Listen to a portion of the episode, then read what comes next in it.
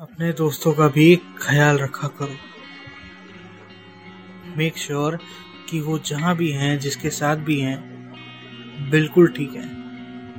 वो क्या है ना कि कभी कभी हमें एज अ फ्रेंड पता ही नहीं चलता कि हमारे दोस्त किस परेशानियों से जूझ रहे हैं।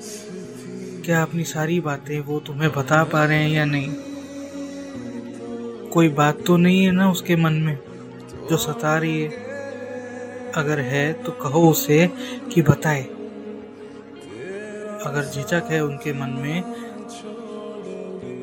तो भरोसा दिलाओ उसे कि तुम दोस्त हो उसके और उसकी सारी बातें, सारे सीक्रेट्स तुमसे शेयर कर सकता है वो। मैं ये नहीं कहता कि तुम अपने दोस्त की जासूसी करो। बस एक दूसरे के कांटेक्ट में रहो। सामने वाले से कांटेक्ट दोस्ती और उसका दिल कभी मत तोड़ना। मेरा पर्सनल एक्सपीरियंस है, इसलिए कह रहा हूँ, बहुत तकलीफ़ होती है यार।